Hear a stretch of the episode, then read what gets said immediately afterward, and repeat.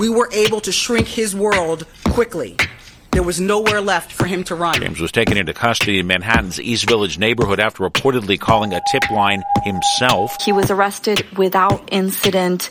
Bystander videos show police taking him into custody, and it came from a tip. He turned himself in effectively. He's the one, she said, that called police.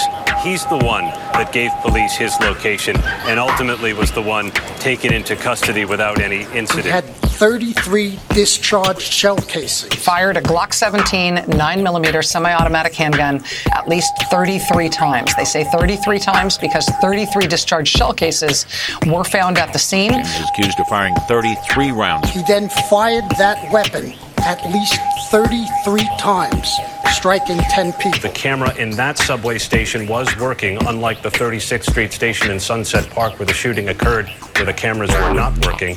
But they say he also left a trail of evidence behind. They found a credit card right there on the subway platform, along with a number of other items that pointed to James's identity. They found a set of keys that were linked uh, to a U-Haul rental van uh, under Frank James's name.